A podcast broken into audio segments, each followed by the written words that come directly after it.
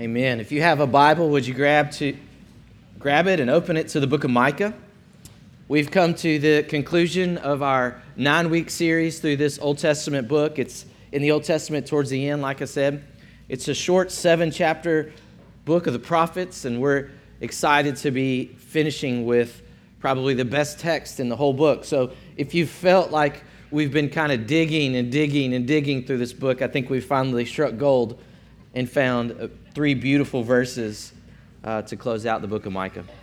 So, Micah chapter 7, we'll be looking at verses 18, 19, and 20. This is the word of the Lord. And it says this Who is a God like you, pardoning iniquity and passing over transgression for the remnant of his inheritance? He does not retain his anger forever because he delights in steadfast love. He will again have compassion on us. He will tread our iniquities underfoot. You will cast all our sins into the depths of the sea. You will show faithfulness to Jacob and steadfast love to Abraham, as you have sworn to our fathers from the days of old. Let's pray together. Father, we thank you for your word today. We thank you for the book of Micah. We thank you for this text. God, would you show us just how great your love for us is? Would you show us how great Jesus is and how far he went to love us? We pray these things in Jesus' name. Amen. So, does God love us? You might be thinking, well, of course, God loves us. What a, what a silly question to be asking. Of course, God loves us. I mean, you might think I sound even crazy to ask, to ask that question. You're a pastor, don't you know John 3:16 for God so loved the world that he gave his only son so that whoever believes in him would not perish would have everlasting life? I mean, don't you know the song Jesus loves me, this I know, for the Bible tells me so? I mean, what a silly question for a pastor to be asking does God really love us? But you know, I think if we were honest, we would all say at some point in our lives, we've struggled to believe that God really does love us. I mean, God, if you love me, then why did my marriage fall apart? God, if you love me, then, then why do I have this disease? God, if you love me, then, then why have my loved ones died? God, if you love me, then, then why am I still single? God, if you love me, then why is parenting so hard? God, if you love me, then, then why can't I pay the bills? God, if you love me, why is my addiction so strong? God, if, if you really love me, then why is life so hard? There are times that we all face when it's hard to see and it's hard to believe that God really loves us. I mean, we know all the songs, we know all the verses, we know all the right answers, but sometimes it's just hard to believe it. When we suffer over and over, it's hard to believe that God really loves us. When we sin over and over, it's hard to believe God really loves us. But, friends, we've come to God's word today, and He wants us to believe it. The prophet Micah is declaring to us today that God really does love His people. You see, at the end of a book full of God's anger towards his people, Micah gives us God's final word that God loves his people. God loves to forgive his people, he loves to free his people, he loves to be faithful to his people. You see, today God wants us to see and believe that he really loves his people. So it's my prayer for us today as we dig into these last three verses that we would truly see and believe that God does love us. I want us to start with one central truth from the passage, and then I want us to see three ways that God proves that that is true. So here's the central truth from our passage God loves to love us. God loves to love us. Now, the book of Micah has been tough. It really has. I mean, do you remember where the book began? The book began with God coming down from his holy temple in heaven, and he's bringing the full weight of his justice and his anger towards his people and their sin. I mean, the earth, you go back to chapter one, you see the whole earth is melting like wax under the weight of God's anger. For 400 years, God's people have wandered into idolatry and injustice, and God is bringing his holy anger and his holy wrath against their sin. But you see, God's anger would not be the final word. The book opens with God's anger towards his people's sin, but it ends with God's desire to forgive them. The book opens with justice, but it ends with love. You see, Micah ends with one of the most beautiful songs in the whole Bible. These three verses, this song of Micah is swimming in Exodus 34, 6, and 7. You see, if this passage had a flavor, it would be Exodus 34, 6, and 7. If this passage were rubbed with an essential oil, it would be Exodus 34, 6, and 7. You might say, well, what is Exodus 34, 6, and 7? Well, it's the scene where God tells Moses his name. Remember, Moses asks to see the glory of the Lord, and what God does instead is passes by and speaks his name to Moses. Here's what God says in Exodus 34 6 and 7. It says, The Lord passed before Moses and proclaimed, Yahweh, Yahweh, a God merciful and gracious, slow to anger, and abounding in steadfast love and faithfulness, keeping steadfast love for thousands, forgiving iniquity and transgression and sin. That's God's name. You see, of all of these characteristics that show up in that verse and in, and in Micah, the, the one that stands at the forefront is the characteristic of God's steadfast love. Like I said, our passage today is swimming in these verses, and the one that stands out is the one that's celebrating God's steadfast love. Look at the second part of verse 18 in Micah chapter 7. Micah says that God will not retain his anger forever Remember, God is angry with his people for their sin, their rebellion. God is angry with them, but that anger is not going to last forever. And here's why Micah tells us because God delights in steadfast love. God does not delight in anger, He does not delight in wrath, He does not delight in punishing His people, but God delights in steadfast love. That's the Hebrew word kesed, Remember, I talked about it a couple weeks ago. It's the only Hebrew word you need to know in the whole Bible. It can be translated mercy or grace or compassion or loyalty or kindness or love. It's an amazing word. It can refer to the love between a husband and his wife. It can refer to showing mercy to the poor. It can refer to acts of kindness to others. But most often in the Bible, it refers to God's never ending covenant love for his people. If you're a kid, maybe your parents have read to you the Jesus Storybook Bible. Here's how Sally Lloyd Jones describes this word. She calls it God's never stopping, never giving up, unbreaking, always and forever love. And that's the love that God tells us he delights in here in verse 18. You see, God doesn't just love us, God loves to love us. God's not up in heaven wishing he didn't have to love us, but because his character is love, then he's showing us that love. There's nobody in heaven twisting God's arm to get him to love us. God is not looking forward to the day where he won't have to love us anymore. No, God loves to love his people. And if you don't believe me, or if you find that too good to be true, then all we have to do is look to Jesus and see that God loves to love his people. You see, God willingly gave up his son to love us. Jesus willingly laid down his life to love us. The Spirit willingly poured new life into us to love us. Jesus is the proof that God loves us. As Romans 8 or Romans 5 verse 8 says, God showed his love for us in that while we were sinners, Christ died for us.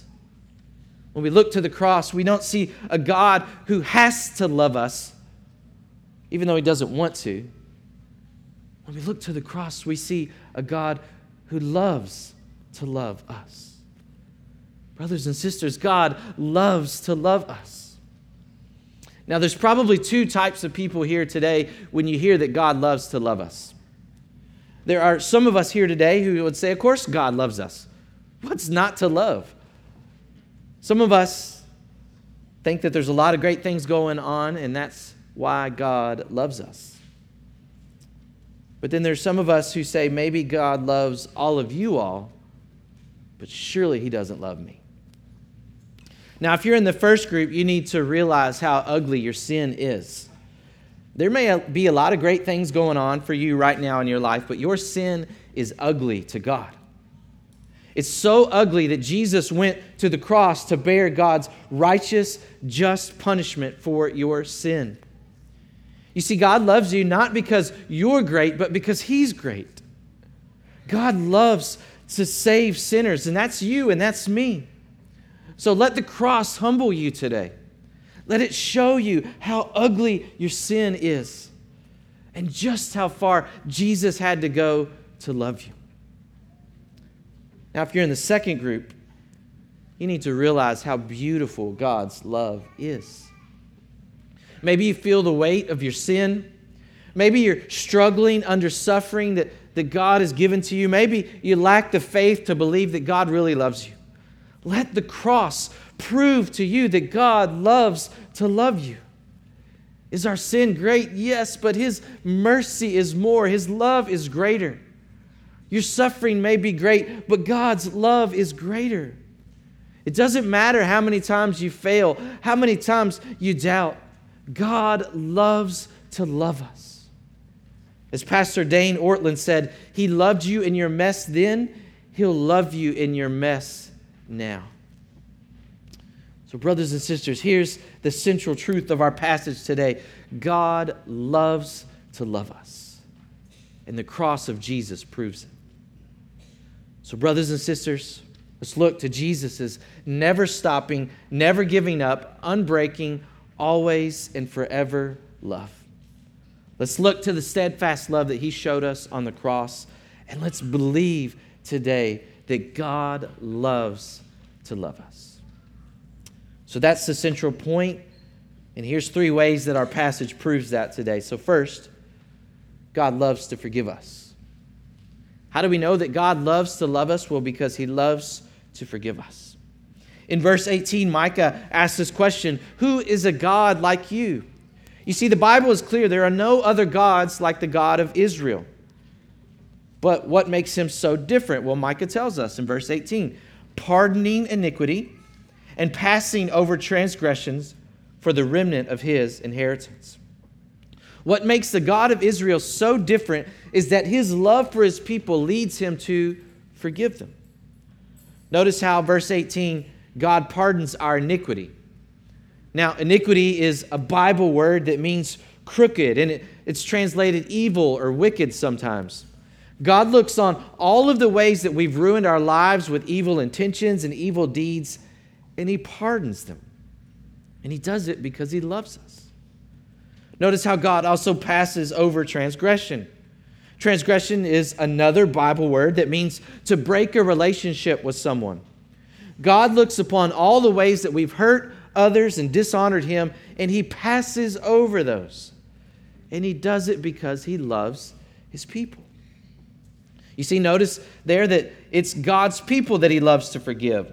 Micah tells us he does this for the remnant of his inheritance. What in the world is that talking about? Well, remember when God saved his people Israel, he called them his treasured possession among the nations, his inheritance. And so Micah is using this term to refer to, to those people that God loves and, and those whom God will forgive. But how will God forgive his people? I mean, can God just up in heaven say, You're forgiven, you're forgiven, you're forgiven? All of that sin and all that rebellion, just forget about it. It's, it's done. Is that how God forgives his people? Forgiveness is actually a big problem for us because our forgiveness has to be paid for. And the payment is death. There has to be the shedding of blood for there to be forgiveness. Hebrews 9:22 tells us that without the shedding of blood there is no forgiveness of sins. And so for centuries the people of Israel they endlessly shed the blood of bulls and goats and lambs, but it, it would never be enough. That is, until one day the spotless Lamb of God came.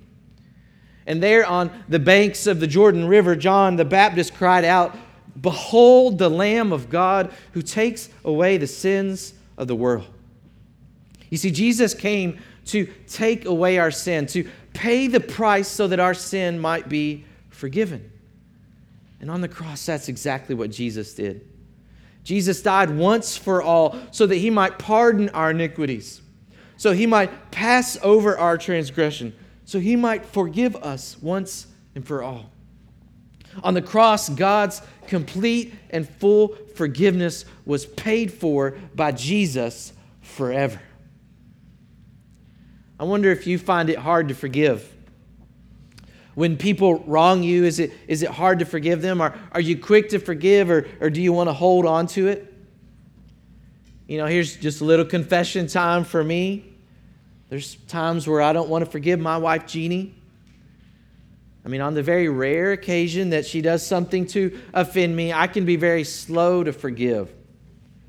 Man, I just want to stew in it. I just want to think about it all day. I just want to be mad. I mean, how could she do that to me?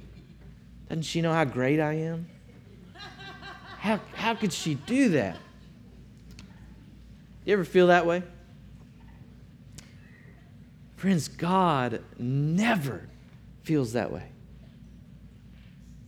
He never feels that way towards our sin. He is a God who loves to pardon our iniquity, a God who loves to pass over our transgression, a God who will not keep his anger forever.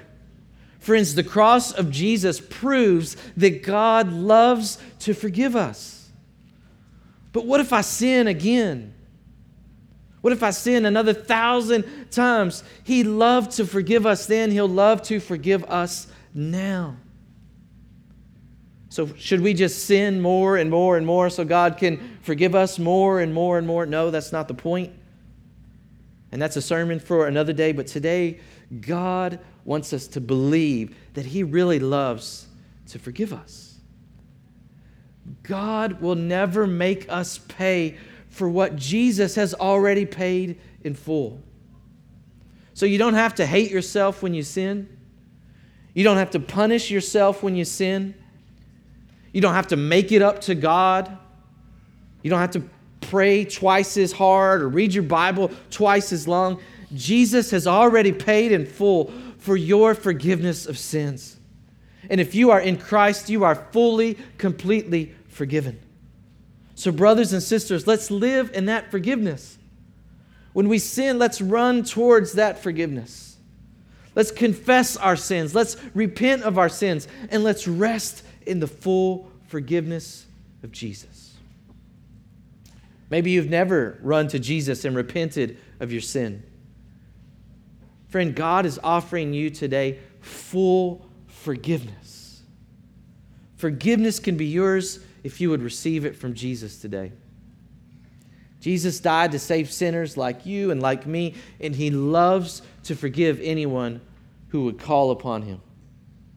So call upon Jesus today for the first time.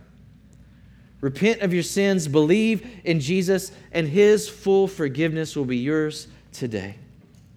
And you can see that God loves to forgive his people again and again.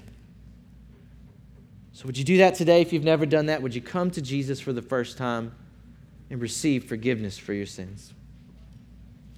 And for those of us who have done that, let's lean into that forgiveness that Jesus paid for on the cross.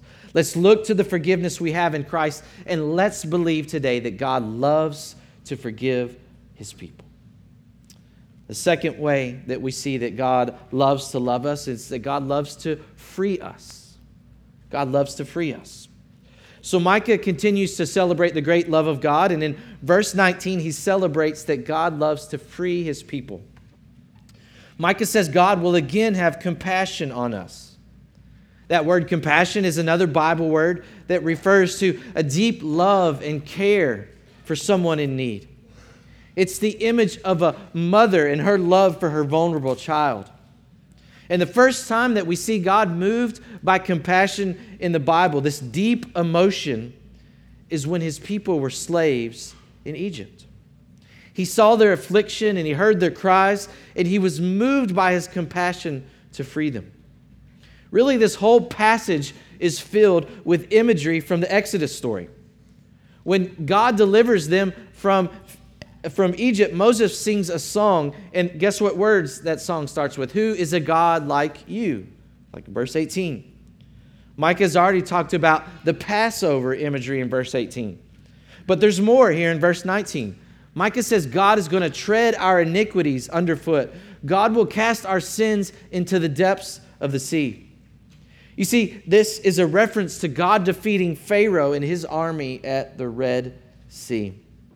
Do you know the story? Like I said, God's people were slaves in Egypt, and God sends Moses to deliver them. After the 10 plagues, Pharaoh finally let the people go, but he had second thoughts and sends his army to capture them and bring them back. But God loves to free his people. And so through Moses, God provides a way of deliverance.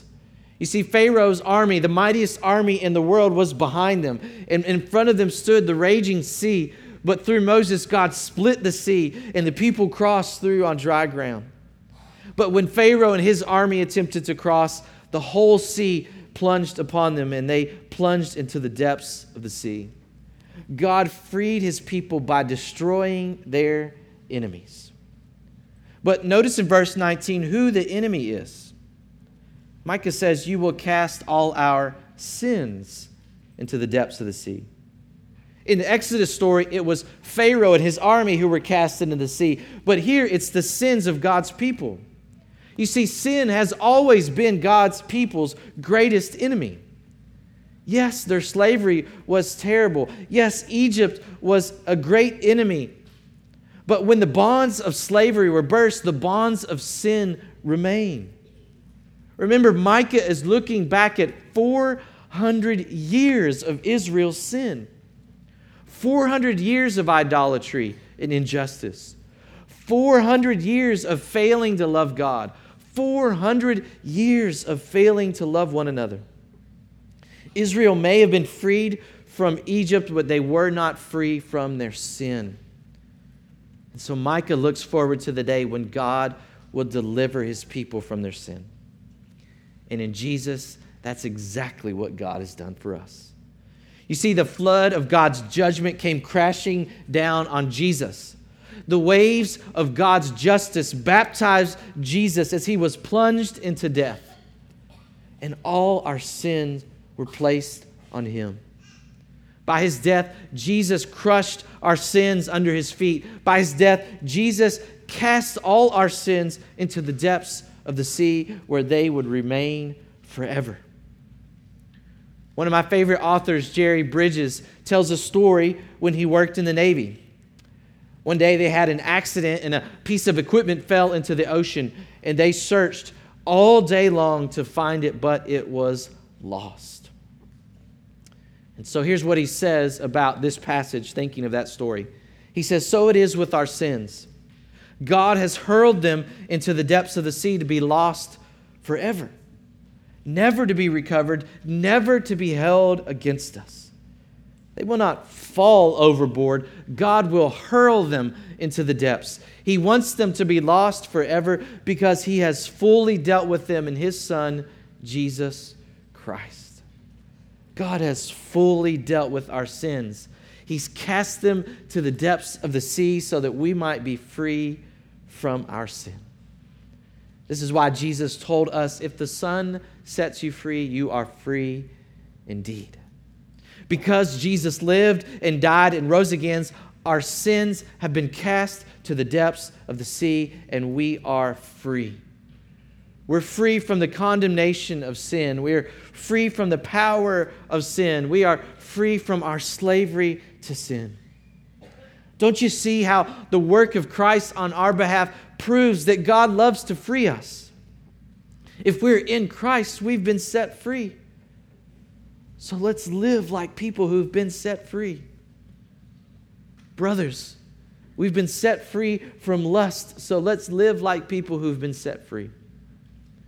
Sisters, we've been set free from envy, so let's live like people who've been set free.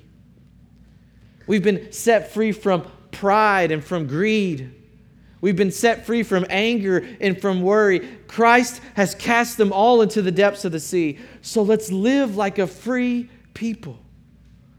Let's love God with everything that we have. Let's love others with brotherly love. Let's do justice and love kindness and walk humbly. Let's do it because we are a free people.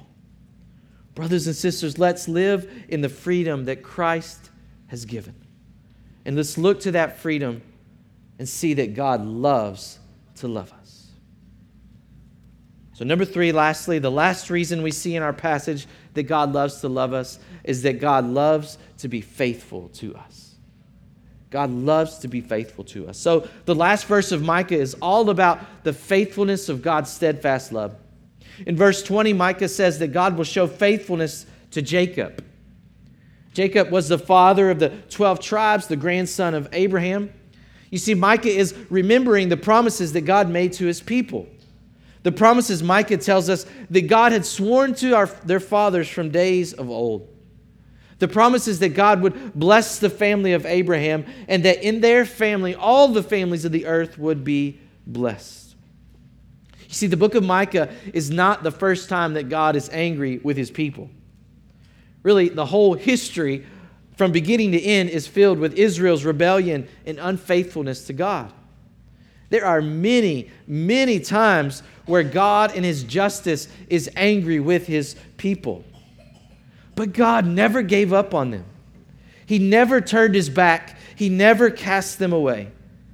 God is faithful. That's who he is.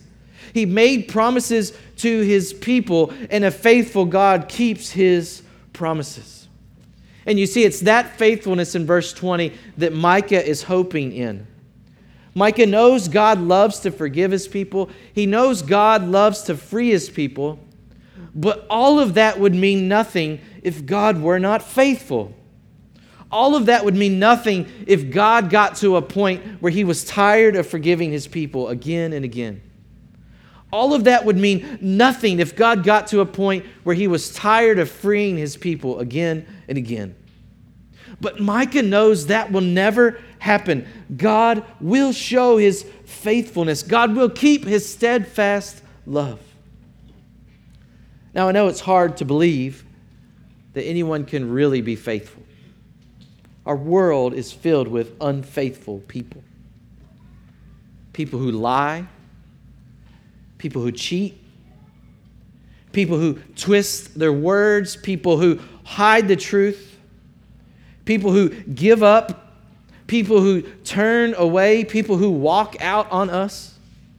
It can be so hard to believe that someone out there is truly faithful. But all we have to do is look to Jesus to find someone truly faithful. Jesus is the faithful fulfillment of all of God's promises. He is our prophet, faithfully teaching us. He is our high priest, faithfully interceding for us. He is our king, faithfully ruling over us.